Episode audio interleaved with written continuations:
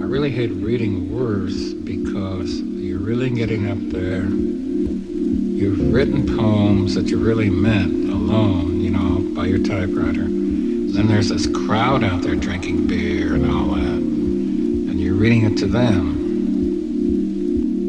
The writer has no responsibility except to jack off in bed alone and, and type a good page. Well, I continued writing, even though it came back and I got drunk for 10 years. I felt there was nothing out there. So I had to continue because they were so bad, not because I was so good. And I'm still not so good, but they're still very bad. There's still room for somebody to step in here, you see. And I hope he arrives, or she. That should be enough right there with that bundle of 55 poets. That should cure them with their melody, but it won't. Good night. Goodbye.